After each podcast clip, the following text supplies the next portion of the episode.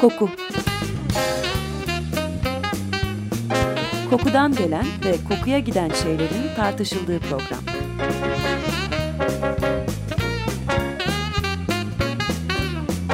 Hazırlayan ve sunan Vedat Ozan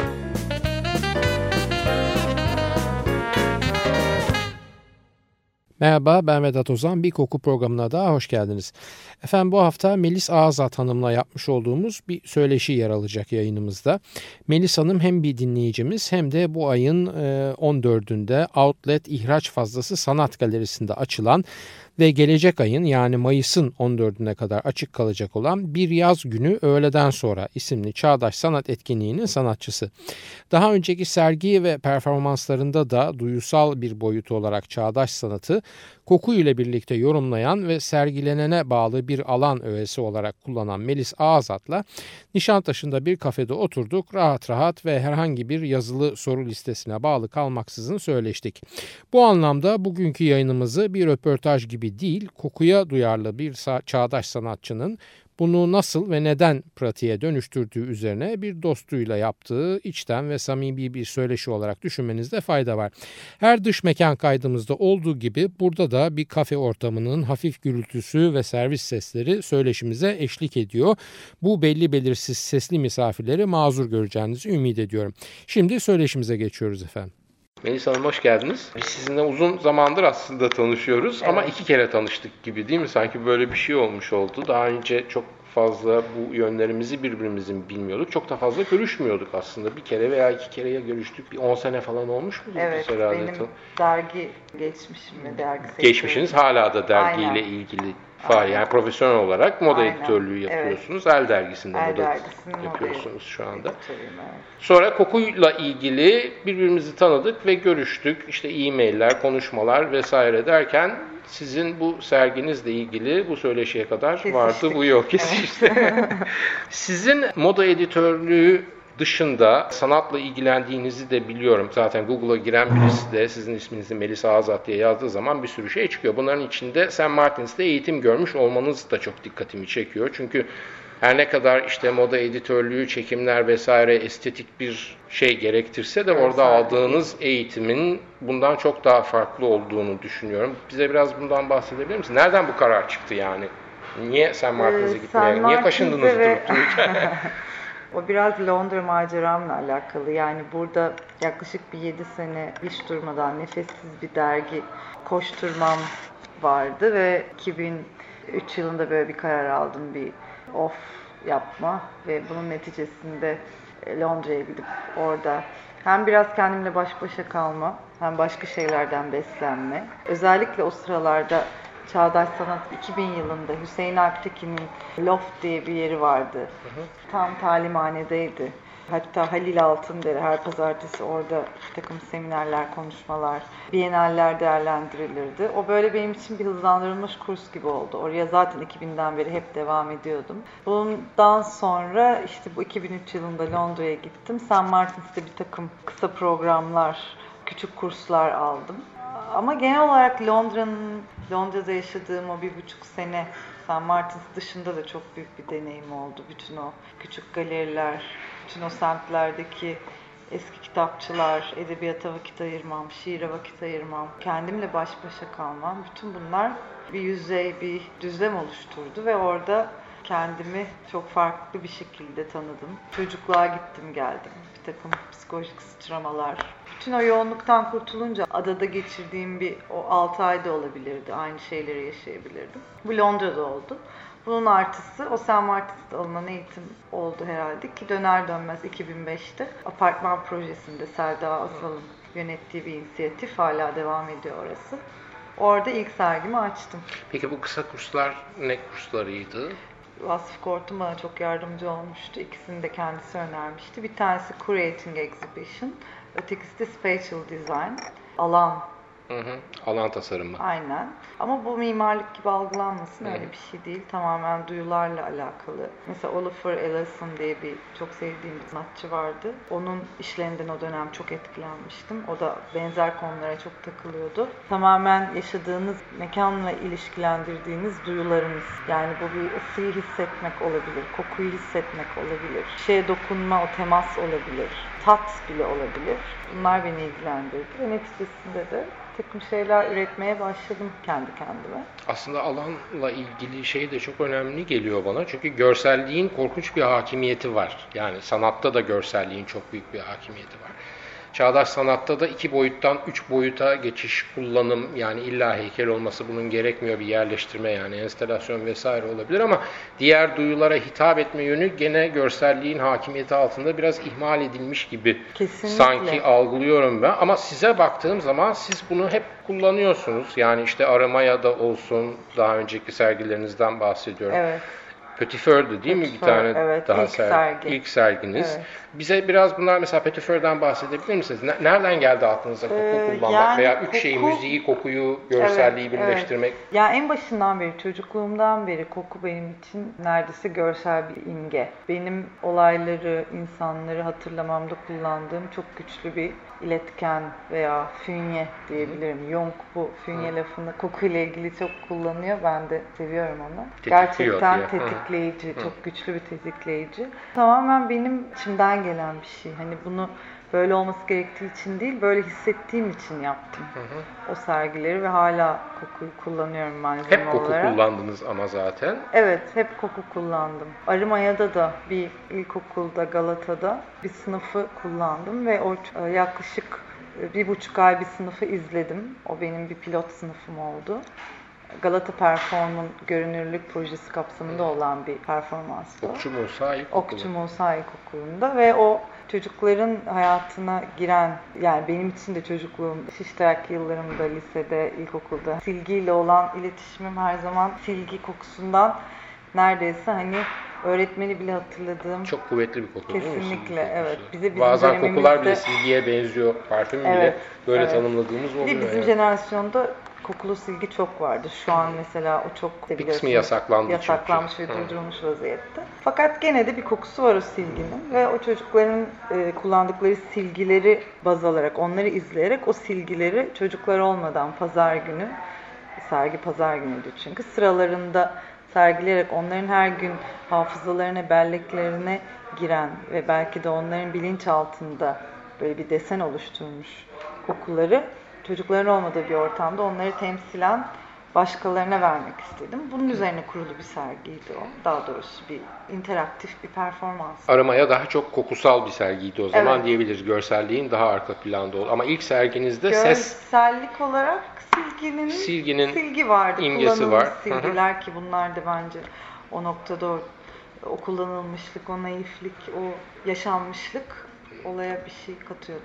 Petit Feur'de ses de kullandınız. Petit Feur'de evet ses vardı. Kulaklıkla her kokunun temsil ettiği ya da her parçanın temsil ettiği bir koku vardı. Orada da bir takım objeler vardı. Onlar interaktif izleyici tarafından koklanarak veya bir tane parfüm vardı sıkılarak yaklaşılıyordu işe veya bağlantı kuruluyordu. Ama girdiğiniz zaman dört tane obje vardı galeride ve bu objenin kendine ait kokusu vardı. Petit Feur'ler o dört obje Evet, oluyor yani. temsil ediyordu. Sonra Metastas. Sonra Metastas. Metastas ondan aynı zamanda sonra- Biennale'in paralel etkinliklerinden bir tanesiydi Evet, galiba değil mi? Evet. Sonra Like a Prayer. Onda koku yoktu Like a Prayer'de. O da Madonna'nın beni çok etkilemiş bir parçasının sözleriyle ilişkilendirdiğim bir takım küçük imajlar, onların fotoğrafları e, ve bunların şiirsel bir e, bütünlüğüyle alakalı bir sergiydi. Serginizde koku yoktu ama Madonna kokuyu kullandı CD'sinde? Kesinlikle bunu sizle çok paylaştık ve o noktada da siz bana çok zihnimi açtınız. Çünkü benim o hatırladığım fakat aslında unuttuğum bir şeydi. Ama gerçekten o Madonna'nın kasetini ilk açtığım anda o duyduğum kokuyu hala unutamam ve çok güçlü anlardan biridir 90'lara ait benim hafızamda. Karşılıklı zihin açtık.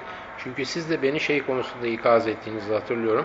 Koku operası konusunda ve o yayını sizin uyarınız üzerine ben yapmıştım. Bu Evet, şeydeki Guggenheim. Guggenheim'daki koku Evet. operası ile ilgili. Evet, çok E, o, o boyutta bir etkinlik değil ama mesela önümüzdeki aylarda da zannediyorum Nice'te böyle bir balenin kokulandırılması gibi ama Harika. görselliği yani çok meşhur bir parfümör Edmond Rodniska'nın oğlu onun kokulandırmasını yapacak. Böyle bir balenin kokulandırması gibi bir şey olacak. Peki şimdi bu sergileri geçtik. Yeni bir serginiz var. Evet, bir yaz günü öğleden sonra. Bir yaz günü öğleden Evet. sonra. Bir yaz gecesi rüyası gibi bir şey da bir kış günü öğleden sonra. Kış- Margaret Duran'ın çok sevdiğim bir kitabı yani isim konusunda bana çok ilham verdi. Fakat ben bir yaz gününü kafamda tasvir etmeye çalıştığım ya da onu hatırlamak istediğim için e, ismi bir yaz günü öğleden sonra. Bu sergi ayın 14'ünde açıldı ve gelecek ayın yani Mayıs'ın 14'üne Mayıs'a kadar devam ediyor. devam edecek. Outlet Galeri'de. Outlet Galeri'de Boğazkesen Caddesi'nde Evet. yani. Burada da gene kokuyu kullandınız. Burada da galerinin tamamını kokulandırmak istedim. Yani bana ayrılan bölümünü kokulandırmak istedim. Bu konuda Gülçiçek siz de kendilerini tanıyorsunuz. E, Duygu Hanım, Aslan Bey bu konuda bana hem çok destek oldu, olmaya devam ediyor. Benim çocukluğuma ait büyüdüğüm e, adadaki bahçede bir yerde ezilmiş bir incir kokusu vardır. Onu çok yakalamaya çalıştık. Hani neredeyse 8 aydır birlikte çalışıyoruz. E, Günlerimin bir kısmı Gülçiçek fabrikasında geçiyor. O kokuyu yakalamak. Tabii bu çok zor bir şey birebir bunu hani Hmm, Herkesin Ama inciri en- de farklı olabilir Kesinlikle. yani tabii. Bir de o incirde biraz çimende vardı, toprakta vardı, adaya ait bir çam ağaçlarının da esintisiyle gelen bir karışım da vardı. Bunu elimizden geldiği kadar bu kokuya yaklaşmaya çalıştık. Birçok incir kokusu kokladım, denedim, yapıldı benim için. Ama bunda karar kıldık ve galeri bu benim hafızamda, belleğimde yer etmiş olan incir kokacak. Yani dinleyicilerimiz de galeriye sizin serginizi izlemeye gittikleri zaman bu incir kokusuyla girecekler içeri. Evet, alt katta olacak benim sergim. Peki incirin dışında içeride İncirin dışında yani onu sürpriz diye mi bırakalım bahsedelim? Yok Hı? yani Hı. bahsedebiliriz de porselenden bir yazı var duvarda. Bir heykele dönüşen bir yazı. Siz o yazıyı yazmak için 8 ay kursa gittiniz değil mi? evet. evet zaten çok ilgimi çeken bir malzeme olarak çok sevdiğim, dokunmayı, görmeyi Evet. sevdiğim bir malzeme ve aynı zamanda bir koleksiyonum var, porselen koleksiyonu ve bütün o desenleri artık bakıp hayran olmaktan öteye gitmek istedim ve o desenleri ben yapabilir miyim dedim.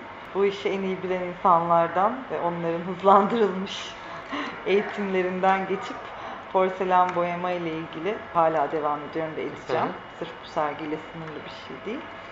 Klasik Avrupa desenleri, Meissen, Rosenthal ve sergideki kelimeyi boyadım. Sergide kullandığınız incir kokusunu gül çiçekten sağladınız. Evet. Gül çiçek tabii profesyonel olarak bu işi yapan bir firma. İncir kokusu ortamı kokutacak demiştik ama ben sizinle daha önce görüşmelerimde bir sürü başka koku numuneleri de gördüm gül çiçeğin hazırlamış olduğu. Onlardan biraz bahseder misiniz? Yani ilk başta nereye doğru hedefi daraltacağınız belli değildi. Bir şeyler Evet, arıyordunuz evet, galiba. aynen. Orada da çok ilginç kokular vardı. Yani Evet. koku derken parfüm anlamasın gene dinleyicilerimiz ama biraz onlardan da bahseder misiniz? Tabii. Yani ben Gülçiçek'le ilk bu flörte başladığım zaman bir listeyle gittim onlara. Ve o listede benim hayatımı etkileyen, çocukluğuma ait bütün hatırlayabildiğim, keşke hepsini hatırlayabilsem ama hatırlayabildiğim bütün kokuların listesini yaptım.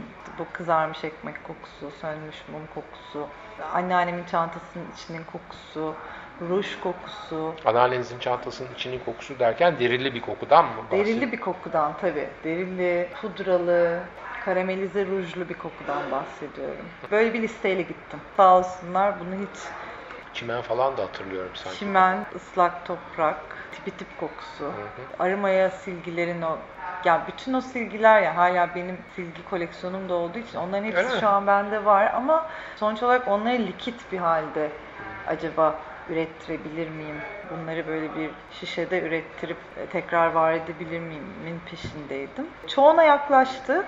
Hatta deri kokusunu da bana harika bir şekilde zaten ürettikleri bir kokuydu ama o çanta kokusunu üretmeye çalıştılar pudra ile karışık. Fakat kızarmış ekmekte böyle bir takıldık. Onu çözeceğiz inşallah. Zor bir şey. Çünkü çok ana ait bir koku kızarmış ekmek kokusu. Fırından yeni çıkmış ekmek çok var da kızarmış ekmek Aynen. kokusu yok değil mi? Yani- Dışarıda da hazır baktığınız zaman yeni fırından çıkmış ekmek deniyor. Yani pişmiş yeni pişmiş ekmek Evet. anlaşılıyor da Evet. pişmiş ekmeğin kızartılıp tekrar ulaşılan kokusu Ya çok fazla yok. Islak ekmek ya da o maya kokusu. Onların hepsi, onların kütüphanelerinde çok geniş bir koku kütüphaneleri var. Siz de biliyorsunuz. Kızarmış ekmek kokusu yaptığımız zaman inşallah buna ulaşacağız. Bununla ilgili de bir takım projelerim ve ileriye dönük hedeflerim var. Bundan Kesinlikle. önceki sergilerde kokulara nasıl ulaştınız? Tamam parfüm sıkılıyor ama onun dışında silginin de kendi kokusu var. Petitfeuille'deki mesela diğer kokuları. Petitfeuille'deki diğer kokuların bir tanesi Petitfeuille bisküviydi. Peki bisküviyi nasıl kokuttunuz? Bisküvi orada duruyordu ve zaten bisküviyle bir şekilde bağlantı yani elini alıp koklamak isteyen oldu, bakmak isteyen oldu. Yani orada bisküvinin hem görüntüsünden faydalandım hem de kokusu zaten ister istemez Her gün değişiyordu. her gün değişiyordu. Her gün değişiyordu. Diğeri yanan bir mum kokusuydu. O da bizim doğum günlerinde çocukluğumda ya hala öyledir. Pastada mum üflenir ama bir tane mum da mutlaka küçük bir kahve fincanına pirinç konur ve onun üstüne konur ve o mum sönene kadar yanar. Bu da uzun yaşamayı bir şekilde buna inanıldığı için böyle yapılıyor. E, normal bir mumdan Tabii bahsediyoruz. tabii Kokulu normal mum değil. bir yok hayır. Mum kokusu normal yani. bir mum. Hı. İsteyen onu gidip söndürüp benim orada vermek istediğim koku o mum söndükten sonraki yanık kokusu. O iplikle mumun karışımı gayet iyi bilirsiniz. Bazılarının hiç sevmediği, bazılarının çok Evet. sevdiği bir kokudur. Evet. Doğum gününe ait benim için en güçlü referanslardan biridir. Onu bir şekilde mutlulukla veya tam tersiyle zıttıyla birleştirip o kokuyu öyle referans vermesini istedim o kokunun. Bir tanesi o doğum günü mumuydu. Ötekisi e, Beurre bisküviydi. Ötekisi pelikan silgiydi. O da çok güçlü o yeşil pelikan silgiler. Onun da enteresan, endüstriyel bir kokusu vardı. Evet, tatlı Benim olmayan bir kokusu vardır. Kesinlikle iticidir hatta. O da belirgin kokulardan biridir. Benim jenerasyonum ve belki sizin jenerasyonunuz için de öyle. Dördüncü de benim kendi kullandığım parfümdü. Orada bir noktada gayet iyi biliyorsunuz onu. Söyleyeyim mi buradan? Söyleyin fark etmez. Dick Wayne Woman'ı kullanıyorum yaklaşık 12 Hı. senedir. Çok özdeşleşti benimle. Çok arkadaşım, çok tanıdığım beni bu kokuyla çok kodladı. Ben de artık bir parçası olduğu gibi. kesinlikle onunla kodladığım için kendi kokumu öyle vermek istedim. Aslında ilk başta kendi tişörtümü koyup tişört üzerinden gitmiştim. Ama daha sonra ondan vazgeçtim. Bu tip yaşayan objeler, o gerçekten o tendeki kokunun pamuklu tişörtte kalması, bu gibi şeylerle çok ilgileniyorum. Kokunun bıraktığı iz gibi bir şey mi Evet. demek istiyorsunuz? Evet. Ya en Yani kullanı- gerçeğe en Hı. yakın olan hali, boyun kısmında kalan koku veya bunlar- kokunun saf hali değil de insanla bütünleşmiş halinden. Evet, İnsanın da evet. bir şey kattığı evet, içine. kesinlikle. Kokudan bahsediyorsunuz. Peki kokuya bu merak nereden? Çok nadir örnekleri var bunun.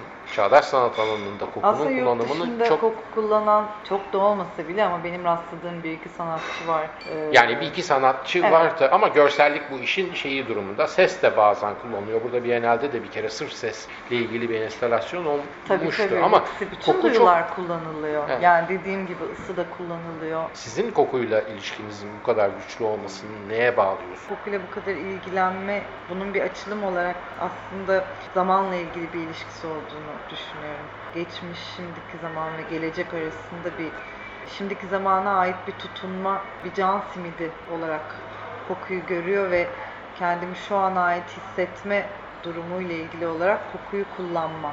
Bu noktada güçlü bir araç olarak saptama bir görüyorum. Bütün Çıpa gibi mi bunlara yani? Böyle çıpa atar gibi. daha yani. can simidi gibi Daha bir şey can simidi gibi. Kurtarıcı gibi bir şey. Geçmiş, bitmiş ve bir daha hiç gelmeyecek olan bir takım şeyler var. Bir dün var. Ve bunu şu ana taşıyabilme olasılığı tabii ki mümkün değil. Ama bunun işin içine girdiğiniz zaman işte tüm bu zaman ilişkisi Heidegger, Bergson, bütün bunlar devreye giriyor ve ucu çok uzaklaşıyor ve derinleşiyor ve bazen içinden çıkamıyorum ama kokudan çok benim aslında ilgilendiğim şey zaman, süre, kişinin şu ana ait olma hali, şu andalık farkındalığı, şimdi kavramı, demin kavramı ve bütün bunların aslında bir kakafonisi. Koku da beni bu konuda en çok bunlara yaklaştırıp çözümler ürettiği için var hayatımda. Yani şöyle bir şey diyebilir miyiz? Koku gösterilen değil, gösteren gösterge koku oluyor. Gösterilen başka bir şey. Zamana ilişkin bir arayış içindeyken en kuvvetli gösterge olarak kokuyu kullanıyorsunuz. Aslında çok derinlerine inince çok hem psikolojik hem felsefi kanatları çok, Çok, yoğun açılıp e, kapanan bir şey benim için ve o yüzden de hiç bitmiyor bu. Devamlı bir şeyler okudukça, devamlı bir şeyler öğrendikçe ve devamlı bir şeylere ben rastlayınca derinleşen ve büyüyen bir mevzuya dönüşüyor. Aslında nereden baktığınıza farklı. Çünkü bütün sergilerinize baktığın zaman koku görüyorum. Aynı zamanda bütün sergilerinize baktığım zaman zamanı da görüyorum. Değil mi? Hepsinde Evet, aşağı yukarı böyle evet. bir şey var. Evet, öyle bir derdin var yani. Öyle bir zamanı var. algılama, algılayamama, zamanın peşinde kaybolma veya kendini bulma. O yüzden de bir takım yazarlardan işte Proust ve daha önce verdiğim örnekler, Duran'ın da mesela çok zamanla ilişkili çok hassas tespitleri ve yazdıkları şeyler çok basit gibi görünür ama aslında çok derindir. Bunlarla ilgileniyorum. Bunu çözmek değil de bunun farkına vardım diyeyim kokuyu kullanmaya başlamadan önce ya her zaman çok meraklıydım. Yani dediğim gibi bu öyle doğuyorsunuz. Gerçekten her zaman kokulara çok meraklıydım. Ama bu parfüm olarak algılanmasın. Ya parfüme de çok meraklıydım. Parfüm şişesi koleksiyonlarım oldu. Koku deyince genelde parfüm anlamında tabii Aynen, ama, ama aslında o değil. değil o.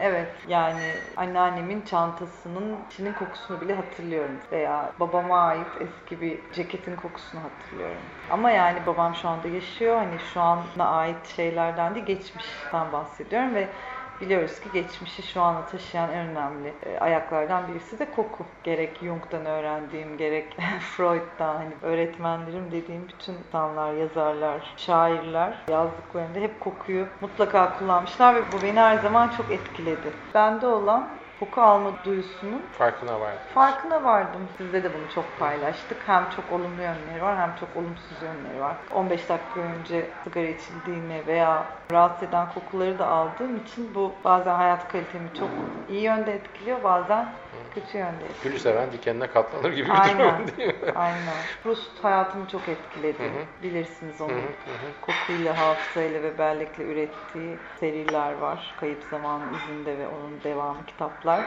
Her sanatçı yani bu sinema olsun, edebiyat, tüm alanlarda baktığınız zaman e, bir şeyler buluyorsunuz. Yani Virginia Woolf ilk başta kokuyla ne alaka diyebilirsiniz ama romanlarını okuduğunuz zaman kokusunu alıyorsunuz. O kelimelerin, Londra'nın o zamanlarının, Victorian dönemin. Edebiyat hızlandırdı sizi. Edebiyat beni çok besleyen bir şey. Bundan sonra var mı bir şey? Çünkü bu sergiye de aşağı yukarı demin söylemiştiniz.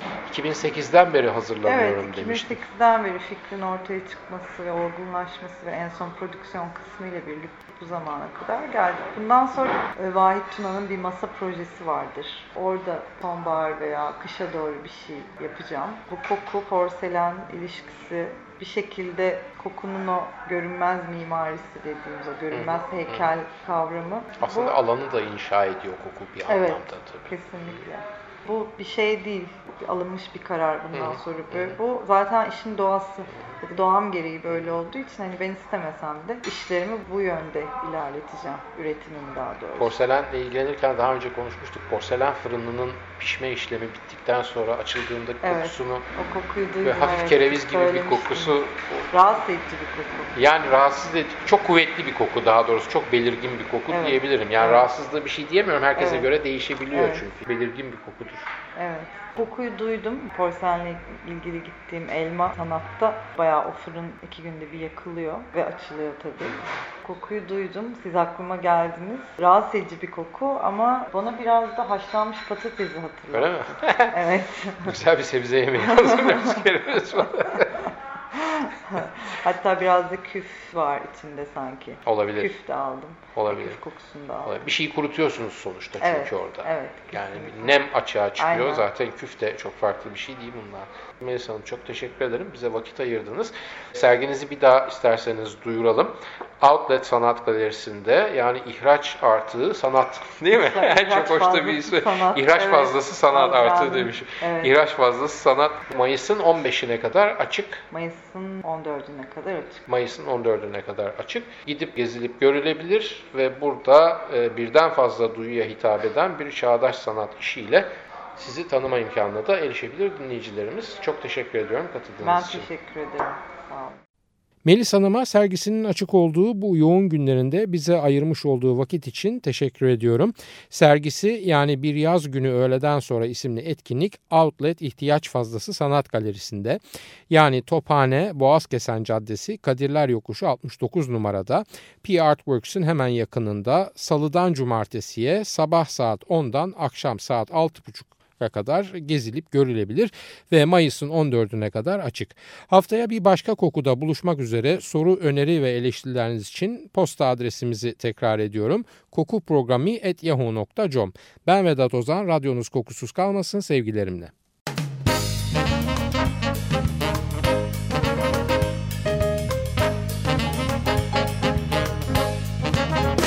Koku Kokudan gelen ve kokuya giden şeylerin tartışıldığı program.